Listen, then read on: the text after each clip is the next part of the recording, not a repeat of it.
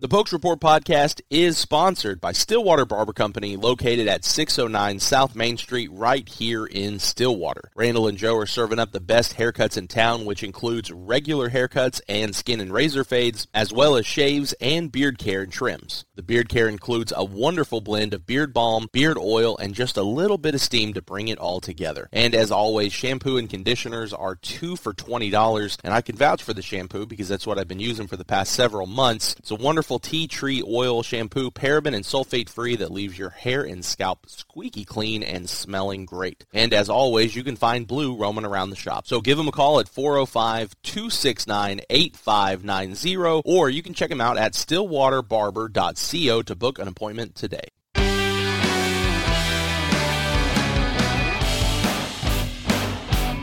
Welcome into the Pokes Report podcast. Zach Lancaster here alongside Brian Murphy. Uh, Brian, we got a lot to talk about. The list is long over here. Yeah, we uh, we got a lot to talk about. We're going to start off talking some basketball. Nice Bedlam win. Oklahoma State snaps a three-game losing streak. Gets back in the win column. That was huge. 72-56 over Oklahoma. They got a tough game coming up on Saturday. I they I think Kansas State uh, has a legitimate chance of winning the Big 12 and I think Iowa State has a legitimate chance of winning the Big 12. And those are two teams that I don't think I would have thought at the beginning of the year. Yeah.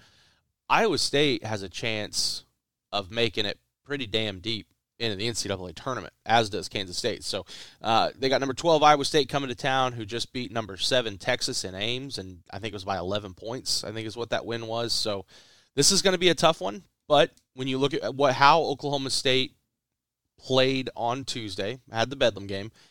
Is Oklahoma the best basketball team in the Big 12? No. Uh, is this the best Oklahoma team we've seen in the last four or five years? No. But when you look at how Oklahoma State had played leading up to that and how Oklahoma State flipped the switch at halftime and really turned it on down the stretch, there's a lot of confidence. Hopefully the fans show up. So we're going to talk some basketball. We got football to talk about. We're going to talk some transfer portal. We're going to talk some coaches. Uh, we're going to talk there's some uh, early some, spring enrollees. Yeah, that, I want to go over that list. Yep. Robert put out mm-hmm. thought it was really good. Uh, some uh, preferred walk-ons as well, and uh, obviously we'll talk a little NFL draft. A little former quarterback going to the SEC as well. That's right. We'll uh, we'll tack talk that. About that. That'll be like a a one B yeah. onto the transfer portal. And then there was a video that came out on Twitter, ripping OSU baseball fans' hearts out. Jackson with, Holliday with some rips taking BP mm. in uh, in O'Brate, and what could have been had a guy not been selfish and gone number one overall or whatever you want, number one, number two, number what three, a, whatever he was. What a jerk! Was he number one? Yeah, he was number one. What I mean, just anyways. No, uh, uh, well, I, I, would my, like to would like to get into that later. Did you see on. my tweet on Tuesday? Matt Holliday sitting courtside with an Orioles cap on. With or oh yeah, yeah, little orange and black. That yeah, was the looks good. Giants hats always look good in, with the orange and black. Orioles hats look even better with the or, orange and black. I'm a Rockies fan, so I don't like the you know Giants, but um, yeah, man, let's hop into this. I want to ask you first about Bedlam basketball, mm-hmm. the atmosphere, because I'm just sitting at the house watching on TV. I got the had the Thunder on the big screen because they were further in the game. It would be over first. Had the had the basketball on the on the computer, uh, which Shout out Cox Communications for being so far behind on the TV. The computer, the ESPN app, was like seven seconds ahead of the. T- they're so bad. Anyways, um, it was coming through really, really well. Obviously, especially second half when the confidence came in, and it was just kind of an onslaught. What was it like in the arena? It was good. Uh, there's there's typically a game like that every year. It, it's either going to be Bedlam or it's going to be Kansas. I was I was really shocked to see that many people.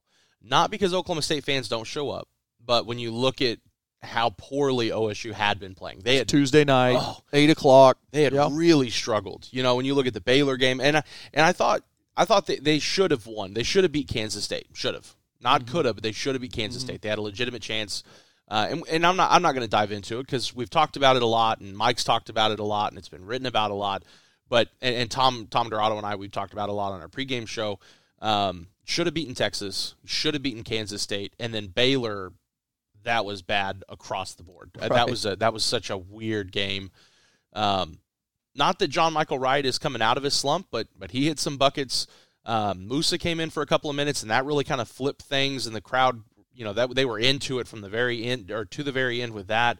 Um, first half, second half, totally different. Um, I, I think the fans were involved in the first half, but it wasn't good basketball. The fans were there, and they were a what it felt like was they were a keg waiting to explode. It just they never got anything to, you know, it's kind of a two way street kind of deal. They never got it. There was no big alley oop. There was no big three pointer that then then you get the block. Like man, in the second half, it was just like seven or eight things would go right for OSU like in a row. Yeah. You know, or uh, who was the the OU? I don't have it memorized. Who was the OU player that had 15 in the first half but none in the second? Sherfield. Sherfield. So it seemed like every time OSU did do something in the first half, he would come down and make a shot in the second half. And I, you know, and Avery was struggling offensively, Mm-hmm. but I texted my buddy Jay and, and Hunter and just said, I don't need him offensive. I need him to shut Sherfield down. Yeah. You know, him and Asberry. And Asberry was getting up under, uh, getting in his skin uh, a little bit in the second half. Did you see that where uh, there was a foul, like backcourt foul, and they were chirping the whole time after that. And I think Asberry was saying, "Dude, I'm not, I'm not going anywhere. I don't care about that. I got four more, dude." Yeah, and I think I think your point is well taken. When you think about the first half, second half, there were a couple of moments in this in the first half that I, I sat next to John Walker of the News Press, and and it like a big bucket, but it would go off the go off the rim, or you know it'd be a foul at the bucket, and they they'd miss a free throw or whatever, and as John is just like.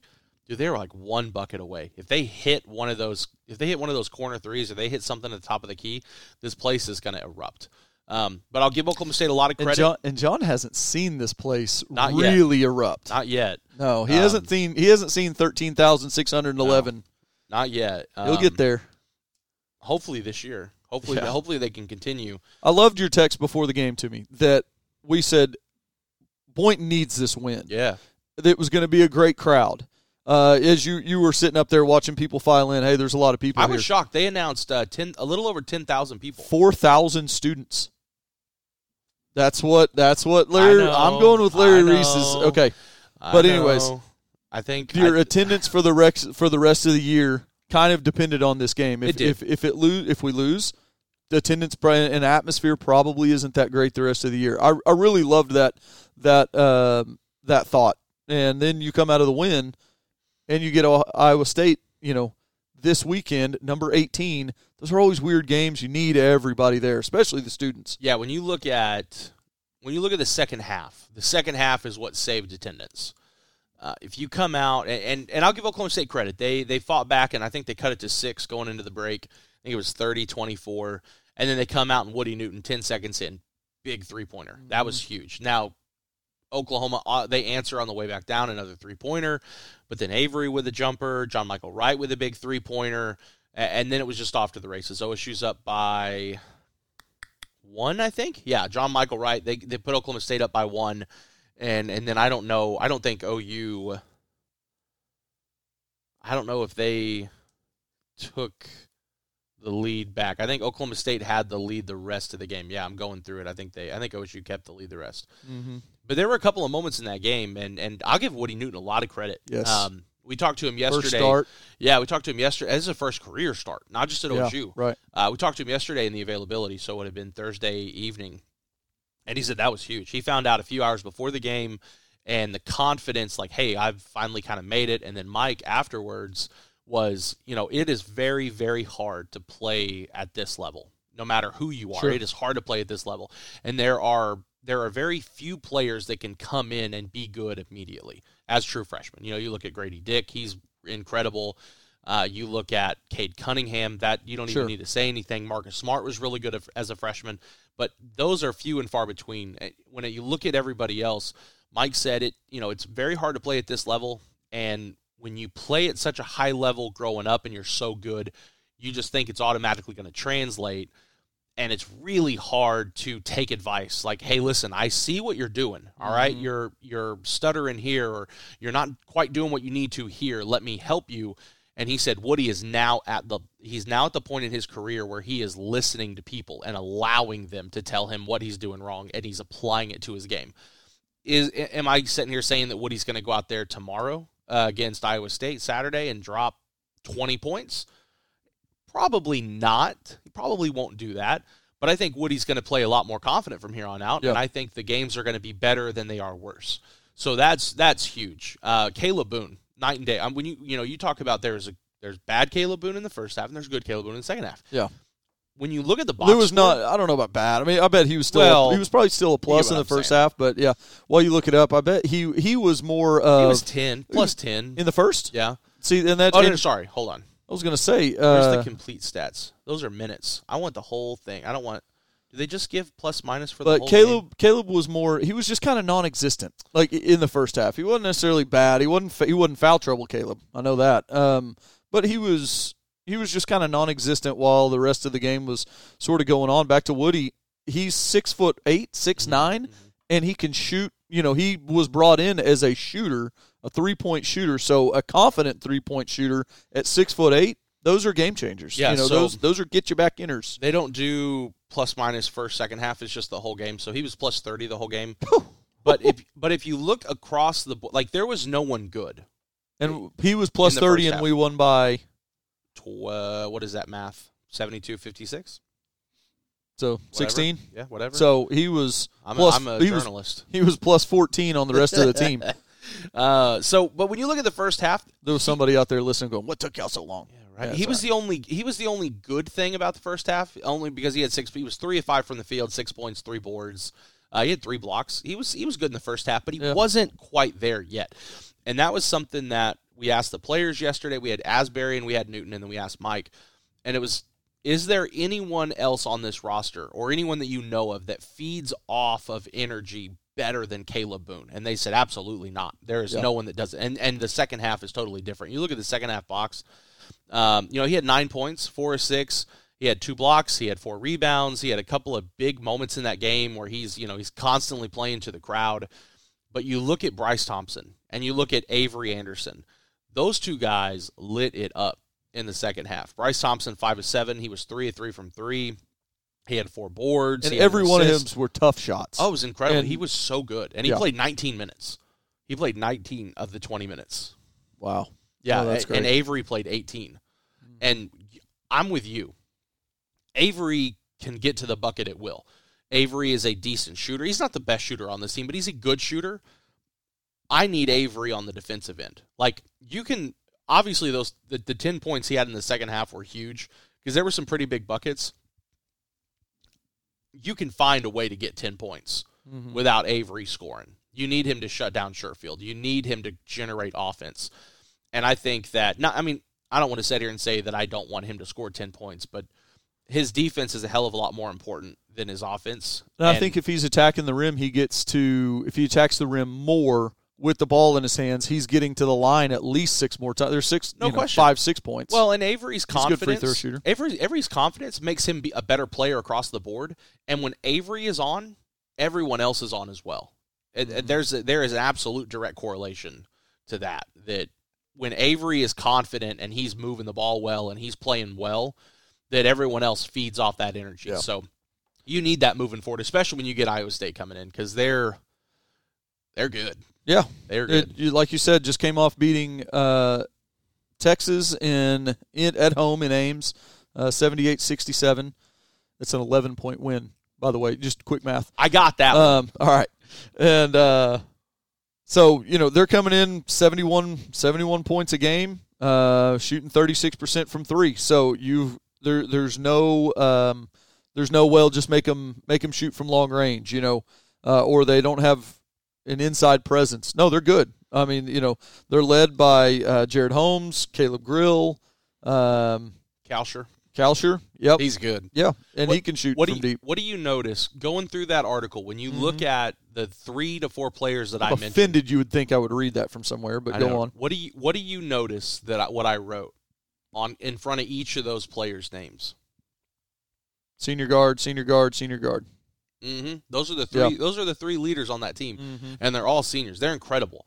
Uh, and something else I noticed when you look at Iowa State stats, um, four point four rebounds a game is what leads the team in rebounds. Four. Yeah. You know what that tells me? They don't miss a lot of shots, and they play pretty good defense. Yeah. Yeah. No, I think uh, what's what's the word on Cisse? What are you what are you hearing? What do you think? I think he'll play some. I don't Is think it an ankle? yeah, high ankle sprain. Oh, he's got the high. Yeah. yeah. Those, But- those are bother. He did get burnt to the basket by a dude who shouldn't have burned him to the basket. Yeah. against OU. Played so, played 2 minutes. Yeah, Um, I like what Mike had to say after the game, and it wasn't just coach speak. I, I don't know if you listened to it. I like what Mike had to say after the game, and he was like, you know, when you look at Moussa, it's not just points. You know, Moussa could have no points in a game, and he is going to directly impact no doubt. because when when he's in the paint, when he's down low, the seven four, seven five, seven six, whatever wingspan it is that he has, is not only going to alter shots, but it's going to make people think twice about whether they're going to drive, whether they're going to pull up, whether they're going to dish it out. Uh, if he, And that he's a- takes up over half the lane. Absolutely, and he's he is a constant pick and roll threat. So when he sets a screen at the top, you guys have to crash the boards, and so he's an he is an incredible presence on the court when he's not scoring. Now, Mike yesterday on on Thursday was like, I don't know if he's going to play 20, 25 minutes, but I was talking yesterday uh, with Tom. If you can, or no, not Tom. I was talking with John. If you can just get 10 to 15 minutes out of Moussa. And it doesn't even have to be straight. Like put him in 2 3 minutes, pull him out 2 3 minutes, play him 2 or 3 minutes, pull him out, you know, let him let him take a little bit of a breather. It, because when you think about just how good he is, and that's that's if you're able to also get continued good play out of Kalib. If you if this is the Kalib that continues to show up, that can get you 10 and 8 or 14 and 10 hell, even eight and five. Like if you can just get solid, confident play out of Kalib, and you can supplement that with Moussa, who's not hundred percent, and then you're getting good, confident play out of out of Woody, you know, and and uh, Tyreek struggled a little bit, but if you can get some good play out of your out of your bigger guys, your big men, and then your bigger players, you can run that four guard lineup with Yeah. Woody at the four and Kalib at the five, and then bring Moussa in for a few minutes, spell him a little bit. But I, I think he'll personally, I think he'll play. But I think, I think that's about what I said. Is probably I don't know if you're going to see him play 20 minutes. I, I think you don't want to risk a high ankle, and I don't know exactly where he is, but I could see him. I could see him play 10 to 15 max. But even Mike said yesterday that when he came in, I think he generated four points for oh, like he deflected a shot or you know, I mean the rebound led to a bucket and he so I mean he he made an immediate impact. Well, in the year he has 38 blocks, Kalib has 26, and Tyreek has 17. So you're getting you're getting that same type of defensive present from your backups, or uh, Kalib's not a backup, but uh, from the backup shot blockers. The second squad. That's right. the second string. Yeah, and I, and I thought Tyreek was serviceable the other night. I mean, there was a couple shots where you went just kind of you know tilted your head and went, "What was that one?" I, I'm pretty sure you weren't even looking at the goal whenever you released the ball. Not whenever you jumped. When you released it, I don't even think you were looking at the goal. But whatever, you're in there for defense and big dunks. Well, and the That's good, and the good thing is they didn't need because I think he only played 17 minutes. He didn't play a lot at all. right. Um, you Did didn't what- you didn't need that. needed. You you got good play out of Woody. You got really good play out of Kalib. Now, it, when you look at games, you know, like this is the first time that Woody's ever really shown through. He he's had some moments this year where he's hit a couple of buckets and and he's scored you know five six seven points. But this is the first time he's really shown through the stat sheet. And if you can continue to get that, which certainly takes the pressure off of Tyreek, but if you can if you can supplement you can supplement Woody with a decent Tyreek performance without Moussa, then that that's going to make not having Moussa a little bit easier. Now, obviously, I don't care who the coach is. You would you would rather have Moussa than and and, that, and what's crazy to think about is it it so far it's really taken at least two guys, two and a half, three guys to make up for what you're missing with Moussa. Yeah, seven It's- and a half points, nine rebounds, and what is that? It's over two assists. Yeah, it's taken it's taken all of Kalib, which you I mean, you need blocks, Kalib. Anyway. No, you're good. It takes Kalib anyway, but it's taken every bit of Kalib, and it's taken it took every bit of Woody, and it took some of Tyreek the other night to make up for what you lost Yep. from from Moussa. So, no question about his impact, and you're gonna you're gonna need something on Saturday. It's a it's a big Yeah. game. No, I agree, and and you can't with Moussa, you're not giving up easy layups. Correct. Even if they make layups, if they make points in the paint, they're not easy. And and that's what I think you have to frustrate Iowa State with. And then hopefully on those blocks, the fans are there, the students are there. Uh, it's a one o'clock, so hey, you may have to end you know Murphy's a little early. Get home. We got a big game tomorrow, kids. I don't. Yeah, I don't. I don't think there's going to be ten. tw- Uh, you know, ten point two like there was, but I could certainly see there being seven, eight thousand, and and I think that's very doable. I don't think you need. Well, Oklahoma State always needs ten thousand plus. If there were, I I was talking to I was talking to John about this on Thursday. If there were ten thousand plus at that Texas game, and I get that the students weren't there, but if you had ten thousand plus, you win that ball game and and Mike addressed it on on uh, Tuesday after the game, and he was like, "I get it. You know, we haven't played all that well, so it, it is tough to, you know, you look at Louisville and their KFC Yum Center or whatever it is. It is massive. Yeah. It is huge, and I don't remember what the game was, but I got a friend that still covers Louisville for uh, for SI, uh, Fan Nation, whatever by SI, and he had retweeted a photo that someone had taken, and that place was like a quarter of the way in, a quarter of the way full. I mean, there was hardly anybody there at all. Yeah. And Louisville, they typically pa- they pack Yeah, that place they are. out. What are they? Two and eighteen They're this year. awful. Yeah, So people aren't showing up. I'm not saying that Oklahoma State is awful, but they had really struggled to start Big 12 play, and and and it's it with the way the prices of eggs are. It's tough to say. You know what? I can I can buy tickets. it's you know. almost cheaper to go to to Waffle House and get scrambled eggs to go than it is to go to the store. Show up at the restaurant. Yeah, what Yeah. can I get you? Could I get uh, can I get four eggs, please? Just need Okay, how, how would you like that? Uh, I've got a cooler pack right here. I don't need them cooked. I, I'm going home. I got to bake a cake. Um, You Waffle House, IHOP. What's your breakfast spot? I know this is random, but you brought up eggs. Now I'm hungry. Snooze. Snoo- oh, it's great. Oh, Oh, so good. snoozer. Um, so good. But if I had to, like, we don't we don't eat out breakfast a lot. uh, At least here in Stillwater, right. we'll we'll grab a biscuit or something from somewhere, or, uh, but we, we make breakfast. Yeah. we, we'll make our breakfast. But we're we're a snooze family. Well, you're gonna have to do the Laredo Taco. I've told you about that. can't Laredo. Taco Company. I can't wait. Go get you. A, go get you a um, chorizo and egg. Add some beans on it and one strip of bacon. Gives you a little smoky. I'm just stuff. I'm just waiting every day. It it seems like it's one percent closer to opening up, and I I'm ready. yeah. I'm and I'm probably gonna have to call it in because I'm not a I'm not a stand in line kind of guy. I'm not a wait kind of a guy. Good luck to you. and you. anything that opens, so I'll have to just I'll call in and order. That'll work. I wonder if a gas station taco shop does call-ins. We'll find out. They we? will whenever you call in. Let me tell you. All right, so let's go to football. We got the transfers and the spring enrollees. So, Yeah. What do you want to do first? well, the the transfers have have does Pokes Report send somebody to sit in every class to make sure that Alan Bowman is in class? You guys are y'all I don't are y'all in the Alan's- bushes? I don't think Alan's here this week. I think he's here next week. I think I think Alan shows up next week. Yeah. No, But- I just mean like everything you know because all the you have to be enrolled, you got to show up for class. Fun like, fact: stupid I how the am portal is. the professor Excellent. for every one of the football players' classes. This is uh, OSU 101 for transfers. yeah, this is the only time I had a chance to to break off to record a podcast. I've been so busy this week. School starts Tuesday. No, uh, the NCAA has to change this. Where because think about just what OSU went through with Sean. Gleason? No, Gleason, the running back, oh, oh, oh, uh, Tyler. Sean, Sean Tyler. Western Michigan. I was thinking Taylor. It wasn't it. Tyler. Sean Tyler. You have allocated. You've paid somebody to to find the guy. Sure.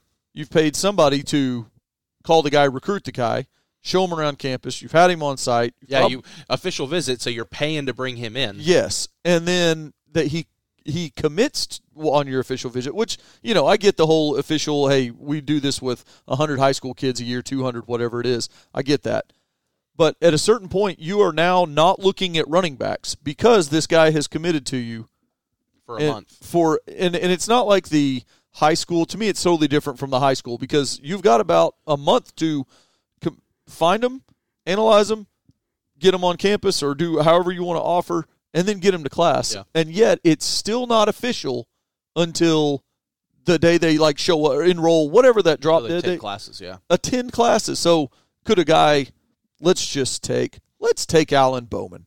So Alan Bowman's not here yet. Not that I'm aware okay, of. no, right. Let's just play like he's Yeah. not. It's still OSU thinks he's going to be in the room, maybe the starter.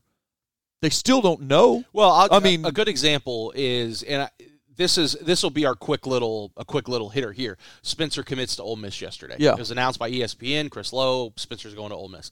Spencer's enrolled in seven hours at Oklahoma State because he has to take seven hours. That whether he didn't have it or whatever. And most likely online. I'm sure. I'm sure- I, I think- doubt he's walking campus and No. No, he may not even be in Stillwater. But he's Yeah. taken seven hours at Oklahoma State this semester. He's not. He won't technically be at Ole Miss until June. Well, let's just say hypothetically, Ole Miss didn't already have two quarterbacks that could start, and they've got a young kid like Oklahoma State. They've got a true freshman that they think is going to be good, that could be really good, but doesn't have any experience, and they need an experienced quarterback. Well, the transfer portal opens back up, I think, in May. Let's say Spencer commits to Ole Miss like he did Mhm. January 19th or what that's when it's announced. He's taking classes here and so he's not in, he's not at Ole Miss. May transfer portal opens up and Spencer gets a better offer to wherever. And Ole Miss only has a redshirt freshman quarterback. right. Yeah, Ole there, Miss there has to be a signing, a, a method of signing a kid. Uh, well, hell, a you, transfer. You start the transfer portal in what December 5th or whatever it was. Signing day is 2 weeks later. yeah, yeah. there's- the high school. the signing period but that's what i'm saying though you got a signing period the Mhm. third week of december why just have the because like you look at basketball signing period basketball signing period is like three or four months long same with tennis and soccer because you could look up the ncaa signing windows and they're they're long Mm-hmm. well, football. Why if a if a kid like and technically they signed. They I think the day after signing day they did a transfer portal signing announcement, which aren't technically official. But why why is it not? They signed. They wanted to be there. Now most of those kids were like not most of them, but there were there were several transfers that became official because they were in Arizona. Yes. They were practicing. Justin Wright. Yeah, Good load, Uh, yeah. De'Zhaun Stribling, like there Yeah. were there were a lot that, that showed up there and they actually practiced, so they were technically official. But the NCAA, like if you transfer and I sign with that school, I don't care if you sign a financial aid agreement or not. Until I show up on campus, I think that's asinine. It is. So No, it's it's ridiculous. got to So, fix it. So that's um, there's your Spencer bit. There it is. Um, so he can't if he's enrolled Mhm. at OSU, Mm-hmm. taking seven hours at OSU. He can't be in spring football down there, right? Mm-mm. No, he's not. He won't be there till the summer. At least that's what we've been told. Right. That's that takes a lot of. I don't like that. Like for him, I don't like that fit. I mean, I don't know where else he would. You get. I don't know where else you'd go that he could be in the spring. I mean, Mhm. heck, the NCAA is not enforcing anything else. Maybe they'll let him. Maybe they'll, maybe they'll let him play down there. Who knows? Not enforcing, except you know, uh, Lamont Bishop's uh, denied eligibility. I would- mathematically makes no sense. I would imagine Ole Miss, just like OSU does, I would imagine Ole Miss has a workout plan, and I would imagine Ole Miss has the playbook. oh, and- I've no and- doubt. And I'm sure Spencer's going over it, whatever. But Yeah. yeah, it's and and here's the thing that could be something that they adjust. And I'm with Robert. I think you need to have the July signing period for kids that want to do it. Kids, because you look at Oklahoma State. Yeah, you may get six. yeah, they okay. just they just committed Josh Ford. 2024 is the Right. first commitment out of Stillwater, tight end. I would I know his dad played at Baylor, uh, but he lives in Stillwater. He goes to Stillwater. Uh, he plays with coaches' sons. I'm not saying that no one else is going to recruit him because he's he's a, a very fine looking high school football player, and he's going to get better. He's going to get bigger. He's going to get be- faster. Whatever. I think I would find it kind of hard to think that he's going to flip his commitment anywhere else. Not because no one else is going to recruit him, but he seems like a logical fit. You have a July signing period, let him sign if he wants to. Okay, Oklahoma State land they land a lot in the spring because that's that was I think for Oklahoma State in the 23 class, that's what kind of played into the frustrations is Oklahoma State basically had its class completed by September. Now there weren't a ton of spaces, and that's why they had to go so heavy into the transfer portal. That's why they brought in other high school kids, and they're probably going to bring in a few more high school kids because you got to fill spots. But OSU had its commitments signed, uh, not signed, but they they were they were all committed by September. I, I think they. I don't I don't I don't know if they had too many commitments after. Like they knew who they were going to bring in by September. So if you have six of those kids that commit by July, let them sign. It doesn't have to be the only signing period. You could have a December signing period, or if you want to get, I know the NCAA. There's there's some coaches in college football that want to get rid of December signing period, like the big schools. Right. Well, that allows them a couple extra months to go in and flip a kid that has been worked on by mm-hmm. a school like Oklahoma State. We'll just have the February signing period, but get a July signing period, and as soon as a, a transfer commits and they want to sign, it should be official. Because I think, just like there was this past year, the, the transfer portal window that was something that the uh, NCAA implemented back in May of 22. There's going to be something changed. The NCAA is going to change something this May. Why not let it be that? Mm-hmm. And it would have to take obviously take place probably in the 24 Most year. likely up yeah, next. I doubt that they'd be like, "Hey, by the way, in a month, guys." Right, there's a signing period. have at it. Well, I, and, but you could you could certainly make it to where, uh, like the the well, mine does that too. It's so frustrating. Shut up, Siri when you look at um, if it happens in May, you could you could implement because the transfer portal window is technically back open in May. You could you could implement it then, not a tra- not a signing window, but if you're a transfer and you want to sign, you don't have to show up and take summer classes, or because that's another thing.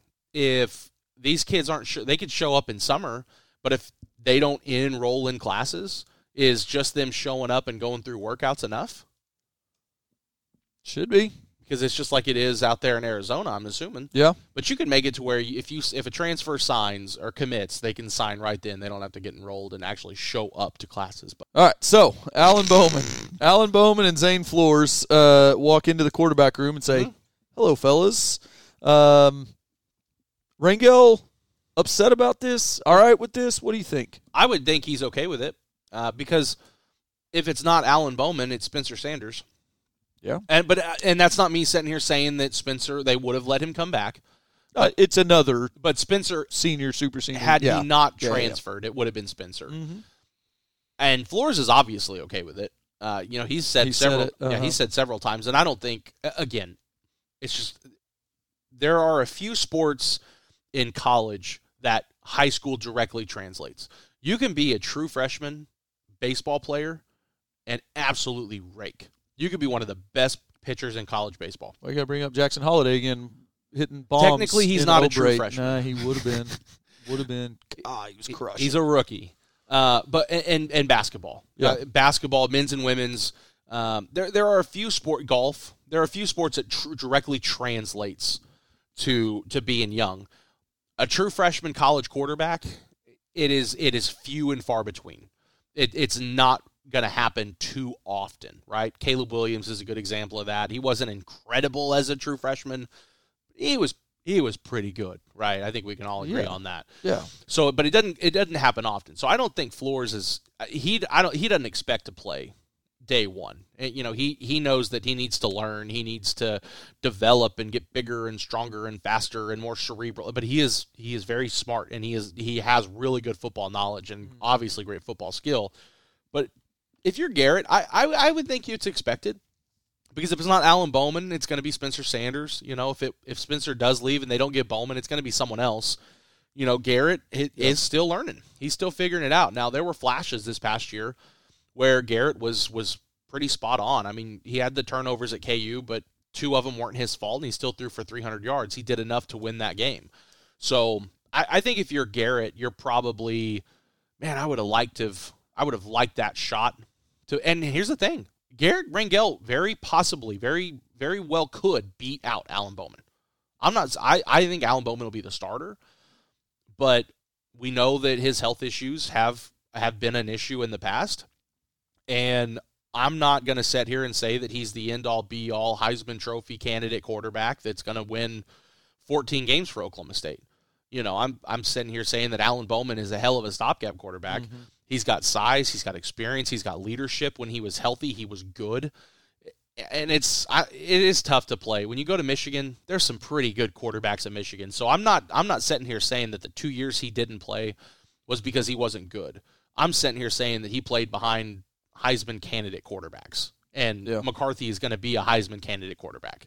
Yeah, So- he's, he's he's good. Um, the the more I've watched Bowman, the more the more I think he's going to be the starter. I would be shocked, i honestly, if Sure. if uh, Rangel or But that's a hell. Beat him out. I, I I'm with you. I'd be shocked, but I'm ecstatic Yeah, because th- you're getting the development and growth that you need from those young guys. you are, and and not to not to kick um, Gundy off to the side. Um, that he couldn't have a shot at this, Fair. but uh, and that Bowman has already been in the role of uh, his own words of being a coach in the room to younger quarterbacks. That's invaluable. you know, I I think I'm with you. I think he's a starter. I think he'll play well if you keep him healthy. First and foremost, you got to that goes back to offensive line.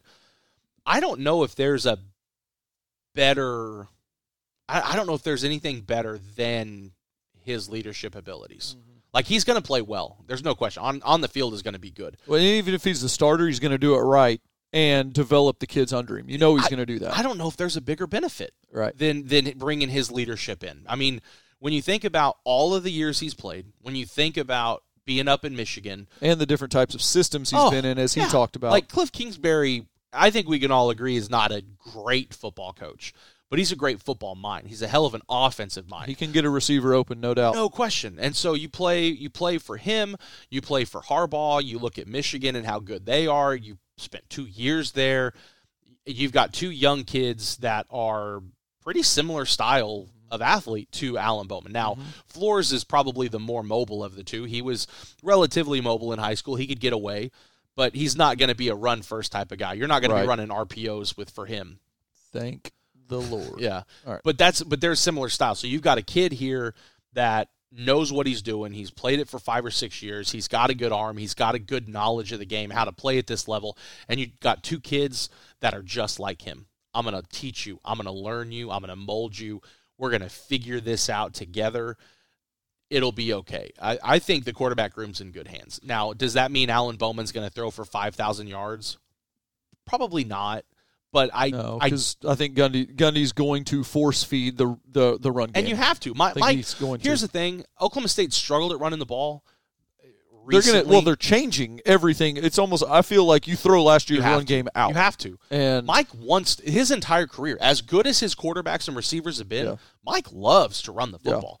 It just so happens that they haven't had a good running back all the time. the perfect game to Gundy, and he said it is 50-50 running running Yeah, and passing. you- 35 runs, 35 passes. Absolutely, I, Everybody's I happy. think Elijah Collins is a is a great compliment to to uh, Ollie Gordon. Yes. and then you still have uh, you still have Jaden Nixon, who is who I think he showed glimpses this year that he gotten that he had gotten better. He's not going to be the number one back, but he's still good. So you've got talent in that room. Is is there going to be a Jaylen Warren where not necessarily in terms of physicality or style, but in the terms of 11, 12, 1300 yards, 10 plus touchdowns? I think it's yet to be seen. I, I think Ollie Gordon could be really good, but he's got to prove it. You know, Yeah. he's he's got to come a long way, and then obviously goes back to offensive line. But Mike would love to run the football and do it well. You Yeah. just if you think about it, I mean, you had Chuba, and then you struggled without Chuba because you had to figure out who the hell was going to run the ball. And then you get Jaylen Warren, who no one wanted. He just showed up one day, and well, I think, I, I think you need a Jaylen Warren every year, and Well, no doubt. and you would have doubt. 12, 13, 1400 yards if you could do it. And I think in El- Elijah Collins has the ability. I mean, he he has been a thousand yard back before. Um, I think he could come into this system. I would love to see him him at the 800 yard, uh, Gordon at the 800 yard, uh, Jaden at the four 500 yard. four, yeah. You know, with but I'd love to see Jaden and Ollie catching the ball out of the backfield. I mean, really working that part of it and not Ollie in the was so- 40 degree rain. yeah. Well, Ollie was so good in seven Yes. on seven that um, I mean, he he reminded me athletically of of some greats that have been here. Just watching, what is that?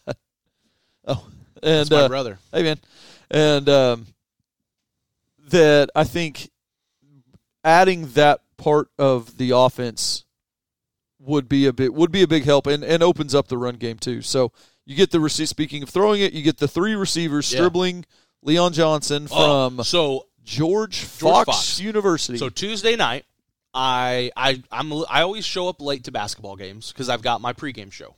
Thirty minutes. It, it's an hour and a half before, so that means I'm wrapping up thirty minutes before.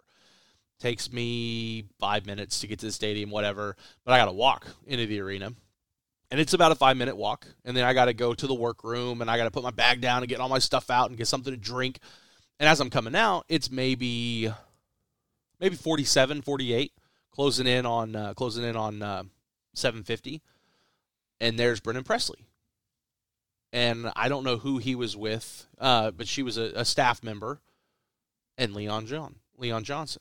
Let me tell you, that kid looks good. yeah, Now, is it going to translate? I don't know, but Uh, the he's he's every bit of the six five yeah. and he's incredibly uh, that was my phone by the way um, very nice very cordial and when you look at when you look at his tape he's the one i'm most excited about i mean uh, De'Zhaun Stribling because i think De'Zhaun will make a he, he'll be day one but when you look at the upside that leon has you got to translate from d3 to d1 but when you look at the talent that he has, when you look at the skill set that he has, he looks good in an elevator.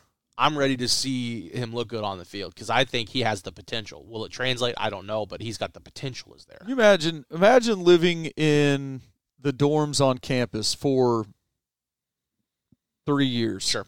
No, no, Oh, no, that'd be no, no, no, no. Let's go to the dorms at UCO. You're at a dorm at UCO, Yeah. and then all of a sudden, um, you've lived there for four years, and you go, man, I want to, I want to, I want to change places. Mhm. I want to go somewhere else. You're looking around, and Stillwater, Oklahoma, brings you in. and They say you could live at Mike Gundy's house. Mhm. That's about the difference in the facilities from George so. Fox to- so. Boone Pickens Stadium. I would think so. When you think about the George Fox facilities have to be basically the outdoor fields at the Sherman Smith Center versus being inside, being outside, being you know, I don't I don't know what George Fox attendance is, but It's um so looking at the looking at the photos of the football stadium, it is it is a nice looking high school stadium. You've got the track around it and The- maybe a few thousand people. probably doesn't fill up rowdy. It might fill up, but it's not certainly not rowdy. Yeah. It's So certainly not that- like that's going to be that's going to be crazy. And, and I always think about that, you know, for for other guys. I mean, Ian Edenfield's going to be the same way coming from Uniontown, Pennsylvania to to this. Um, I mean, Justin Wright just from Tulsa, Yeah. to here. Yeah. Um, when you blow some running back up trying to run around the end and then you hear 55 60,000 Mhm. you know go nuts for it well, same with uh, same with Texas State. Same with Yeah. Dalton Cooper. You get you get him. in- Utah Tech Yeah, that you know what Justin Kirkland I. The two Justins I think are my favorite out of this. Justin Wright, Justin Kirkland. when you think about when you think about the longevity of the transfers, when you think about how much eligibility these guys have left, when you think about the age of each kid, Justin Kirkland, twenty one, he is a defensive tackle, and he is a sophomore. Mm-hmm. Justin Kirkland might very well be able to lift my car off the ground. His pictures look like it. And when you watch his tape, he looks really good. He's obviously incredibly physical, and you get him for three to four years. And no, Noah, Noah McKinney, Noah McKinney as well. Yeah, and that is you, redshirt freshman. when you go through the list of Yeah. the comparisons Robert did, the ins and outs piece on Pokes Report. mm-hmm. I'll get it pulled up. Um, I'm trying to. It, I think he had to compare Noah McKinney to a linebacker. I think it was Nadrian Dizadare is is who it is, and his his example was like it's hard to compare a linebacker to an offensive lineman or vice versa, but when you look at the upside of bringing in a redshirt freshman offensive lineman and you're losing a linebacker that most likely wasn't going to play Oh right. it's it's kind of and and I'm not taking shots at Adrian, yeah. but he's a kid that just never developed the way they thought he would. Um, obviously, you know, I think he's from Shreveport Evangel, or uh, if it's not Shreveport Evangel, it's a it's a Shreveport school. So he's got the, he's got the size, he's athletic, he's physical, but he just clearly never developed the way they thought he would. You're not bringing in a bunch of linebackers. You're only bringing in Justin Wright because you thought you were going to have another year with Lamont Bishop. Could they bring in another linebacker? Um, I think it's possible. I, I think it's certainly possible that they could bring in another linebacker. But when you look at the youth that they have, uh, and I put it towards the bottom of my story, the returners. So you're you're getting Nick Martin, Xavier Benson back, Nick Martin, who I think I think Nick Martin has a chance. I'm to excited really to see him. Yeah, uh, Don, uh, Donovan Stevens, you've got Jeff Roberson, Gabe Brown, and you're bringing in Justin Wright. So obviously you're looking at the starters of Xavier Benson and Justin Wright, and you're hoping that Nick Martin continues to develop. Same with Donovan Stevens, Roberson. I think Gabe Brown's upside is is really high. Um, incredibly physical, good football head. I, I think linebackers will be okay. I would have to imagine they want to probably bring in another guy now, but then you run the risk of, and that's, and I think that's what kind of got Oklahoma State in trouble a little bit, having to having to bring in receivers, is the transfer portal. The the worries you now have to worry about are, okay, well we've got some good young receivers but we need some experience. We need talented experience. Do bringing does bringing in a one year guy is that going to jeopardize the redshirt sophomore that we have on campus? So those those are the Right. threats. So is going out, and I don't know for sure, but it would go out. Would going out be a threat? Going out and getting a, uh, another linebacker potentially be detrimental to some of these younger linebackers. I don't know, and I'm not saying it is or that it isn't, but it's a question you have to ask. Yeah. So Well, so we've got. Let's just run run through the list. Do you have that list pulled up? I do. Yeah, run through the list of the names of of guys that are starting workouts right now. Yeah, so when you look at the transfers, Alan Bowman, Arland Bruce, Elijah, Col- and Arland, Arland Bruce, that's a guy we haven't talked about yet. So I want to get to him when I get done going through this list because Okay. that's an immediate impact player right there. Mm-hmm. Um, Alan Bowman from Michigan, quarterback. Alan Bruce, slot Wait, I thought somebody on Twitter said that we had to take a former Oklahoma quarterback in order to get Arland Bruce, but no. Okay, move on. Interesting.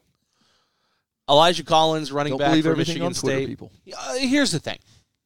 I'll, I'll talk about it in a minute. Uh, Dalton Cooper, offensive lineman, Texas State. Ian Edenfield, uh, tight end, California University of Pennsylvania.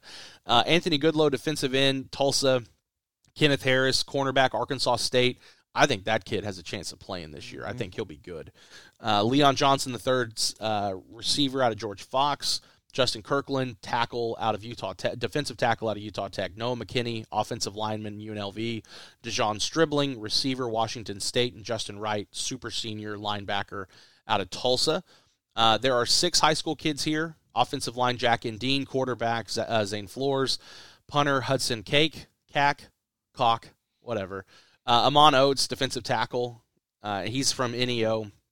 Uh, Jacoby Sanders, uh, offensive lineman, and then Lardarius Webb Jr., defensive back out of Jones College. Another guy that we think could. He's got. I, he's I got. think A, could get out there. he's a little undersized, but he is incredibly athletic and Yeah. very physical. So he'll, he'll need to bulk up a little bit, but he's got NFL pedigree with his dad. Won a, his dad won a Super Bowl with Baltimore, so that's a, that's a big one there.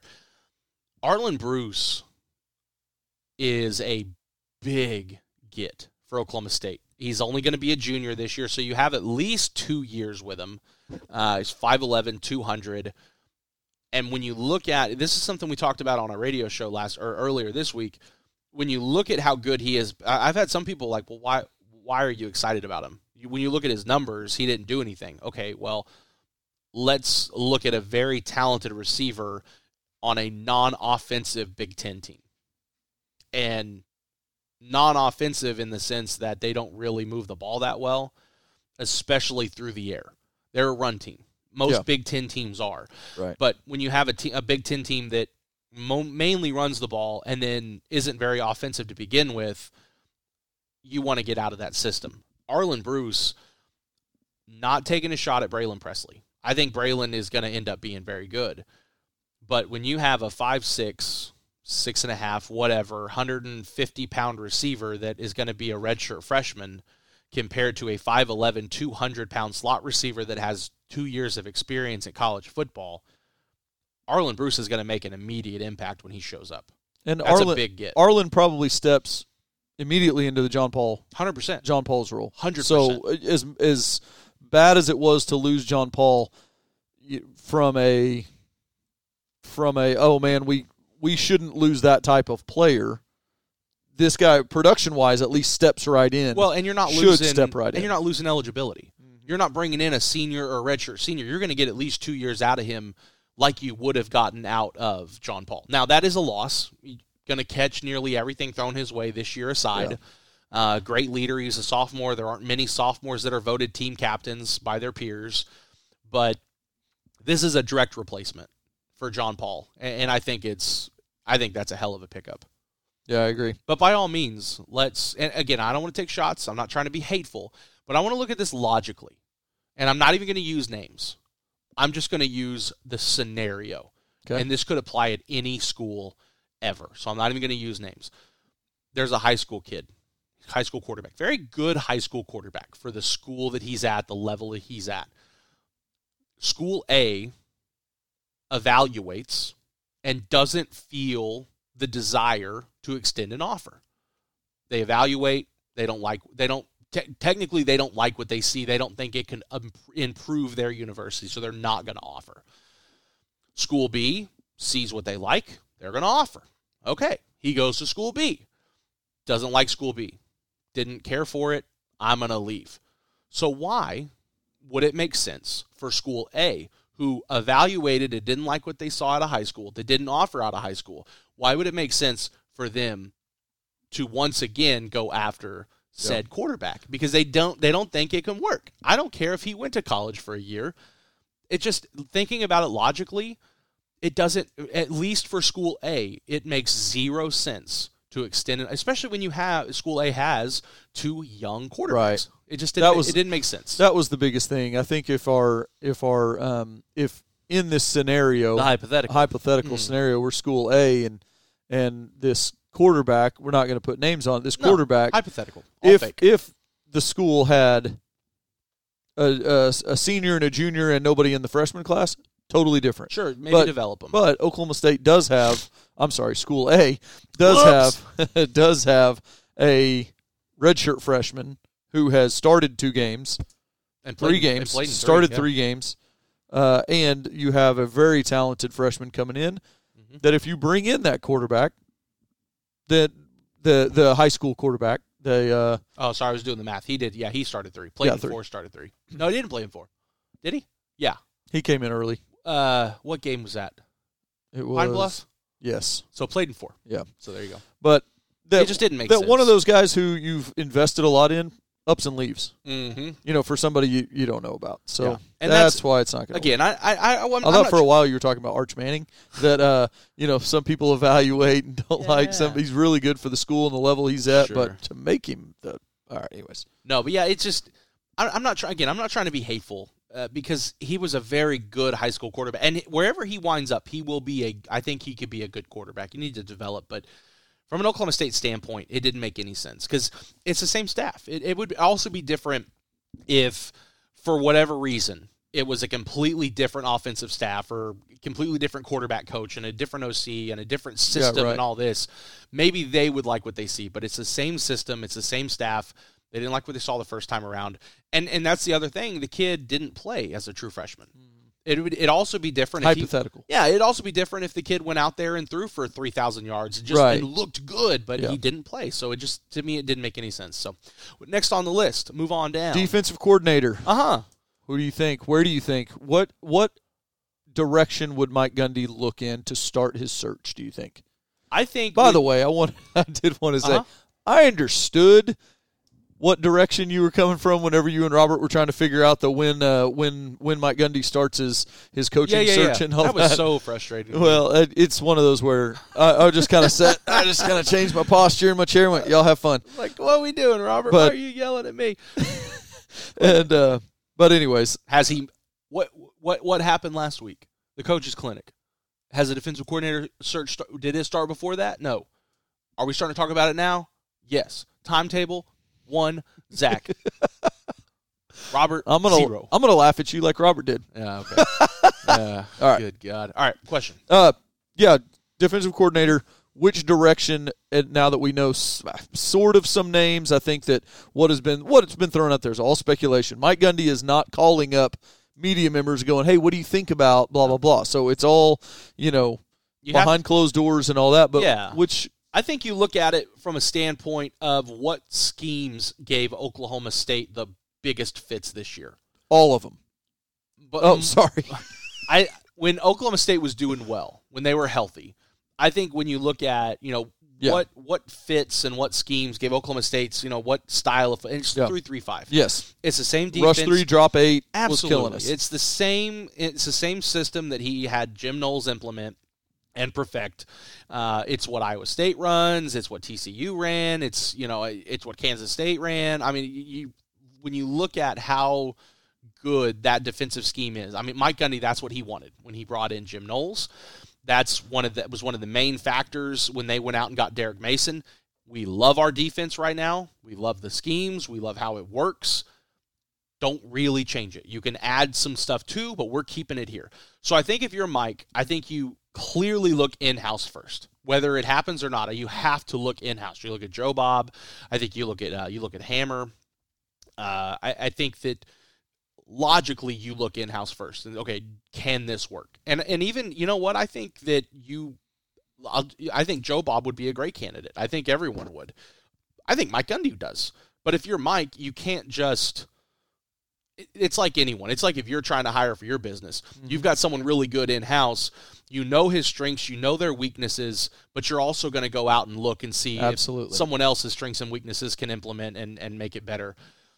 That's what Mike's going to do. He's going to look in house and he's going to round up a bunch of candidates, and they're going to be three, three, five. And whenever you go outside the business, whenever Right. you go outside your your organization to bring somebody in that's going to be over people that you have interviewed for that position, it, you have to be able to sell that person. Uh, Derek Mason brings he has been in the SEC. He has been a head coach in the SEC at Vanderbilt. Who, by the way, if you guys like Jason Brooks, he's he's uh, he used to be his coach. That's who Yeah. recruited him. So that was somebody that Gundy could easily sell to these guys. Hey, I know I'm not promoting from within here, but here's who I'm doing it, and here's why. Yeah. And I'm sure there was even more discussion than what we're just having. Um, you know, No, it was of- it was about three minutes long. I bet so. That I bet it. so. Hey, Yeah. quick call and yep, hired. But you know, this time around, it's the same thing. And if you go back to you know, kind of the bingo is is Gundy's love for the Iowa State system, and Robert has been talking all week about this on his radio show. But one thing that I didn't know that Iowa State finished last by record, but finished first in defense. Their defense was incredible. you know and so trying to trying to go through anybody in that uh, Jon Heacock protege that system i mean whether he makes a run at him i think i have to think gundy and matt campbell seem to have a very professional relationship. You know you never see him tom herman screaming at each other um, but you think that golly you've got to be able to pay better than iowa state does you know down here yeah. and you call him up and just say, Coach Campbell, I love you. Love your hats. Love how you bend the bill. But I'm going to call your defensive coordinator and offer him more than you can. Sure. If he says no, no hard feeling. You know, please understand I'm doing this respectfully or whatever. But I, I I, got to do what I I got. think do. you got to make a run at him. And if that doesn't work, I, I could see because some of the guys that have been thrown out there, you know, could you sell that guy to your room? And let's just go ahead and put the Jim Knowles rumor. Who people don't believe everything you read on Twitter, especially if it's from certain accounts. turn off the internet and go touch some grass. yeah, Would I love Jim Knowles to come back? Absolutely. I would think financially, in order to get Jim Knowles to come back, Mike would have to take a pay cut a significant because pay you cut. would have to you would have to to at the very least, and I don't even think it's this. You would have to surpass what Ohio State pays Knowles, which I'm pretty sure is 1.9 million a year. you would have to surpass what Ohio State could raise him to if we approached Ohio You State would- with the, you know, if we said, okay, we're going to pay two point two. You would probably Ohio need State to get probably to do that. You'd probably need to get to two four, two five, Yeah. and and in And- order to do that, you would have to you'd have to Gundy would have to to take a pay cut. Yes. Now- and Is I, I suppose that literally anything is possible, Uh, but I would think is. that it's not feasible. right. That's Zach's opinion. I share that opinion. Yeah. I'm with you. So I'm, but I'm looking forward to the next couple of weeks. Yeah. I'm, I'm looking forward to the search. Uh, and and here's the thing, I think it'll probably be a while. I'm maybe not an entire month, but Mike takes his time in in searching for candidates and in hiring coaches. So is a quick hire possible? Sure, but I, I think you're probably looking at a while. Yeah. couple couple three. Does it weeks at a surprise you at all that there hasn't been any movement on the offensive coaching staff? No, I don't think so. I mean, not that not that I think that anyone needs to be fired or that is going to be or that they don't or they aren't or whatever, but Mike doesn't Mike hates change. Now, I I think that if in fact someone were to leave, I don't think that I expected it to be I don't I don't know if I expect any change before signing day. If there if there is change at all on either side of the ball Yeah. and and that's defensive that's defensive as well. I, I think it's a safe bet to say that a coordinator may not be hired until after the February signing period, um, and because Mike likes continuity. You know, you go back through any of the coaching changes, OC or position coach, and, and that hasn't happened in a long time, but uh, DC or OC in the past five or six years, it's typically been after uh, signing days because he hates when someone comes in and tries to disrupt his staff in the middle of the offseason or in the middle of the season and he doesn't inter- he doesn't want to do that to someone else's staff. So he's going to wait until after signing day because if someone if you lose a if you lose a, a big time coach before the December signing period, you there's very good chance you're going to lose a handful of defensive prospects. You know, Kendal Daniels is a great example for A and M. Now it was only an analyst that ended up going to Miami, but Kendal Dan, I think it may have been a little bit after, but Ken, they got rid of their analyst, and Kendal's like, yeah, this isn't this Yeah. isn't what I want, so I'm I'm out. So you probably saw the uniforms they had to wear, and there's a lot of reasons you could yeah, leave A&M. yeah, yeah, yeah, that's true. I probably saw them creepy midnight rally things or the weird marches. Midnight yells. Yeah, pass. Oh, So, all right. Um, I think that's that's just about going to do it. Think, gonna, think that's it. Shout out Jacie Hoyt. Oh, how they're doing. Cowgirls, they're Yeah. they're rolling. It's a tough loss uh, this past week, but Yeah. Iowa State's a good basketball team, and um, I, I think that I, I think before the end of the year, I think there's a, a, a really good chance the Cowgirls are ranked. Oh yeah. I think I think Yeah, the way you. they're the way they're playing Big Twelve play, and it's Were just, they just outside this? I don't know week? if they were. I don't think they received votes, which kind of blew my mind. Wow, that's incredible. Yeah, but they keep they keep playing the way they do. I think they'll I think they'll start receiving some votes and be ranked by the end of the year. But hey, guess what? It's just year one. Just year one. They're baby. gonna they're gonna continue to develop the players they brought in. They're gonna continue to bring in players and, and solidify some things. And uh, it's it's I think the future is very bright for Cowgirl basketball. So that's gonna do it for the Pokes Report podcast. We're gonna get out of here. We'll talk to you next time on PokesReport.com.